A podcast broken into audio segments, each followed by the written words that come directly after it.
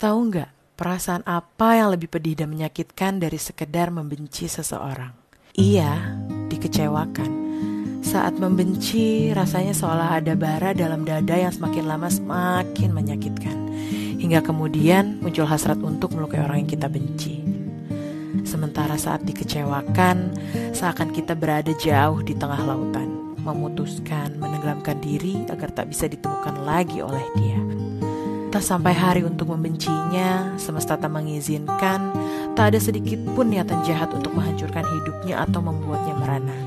Hanya saja, aku tak bisa lagi menerima kamu seperti dulu. Pukul 2 malam.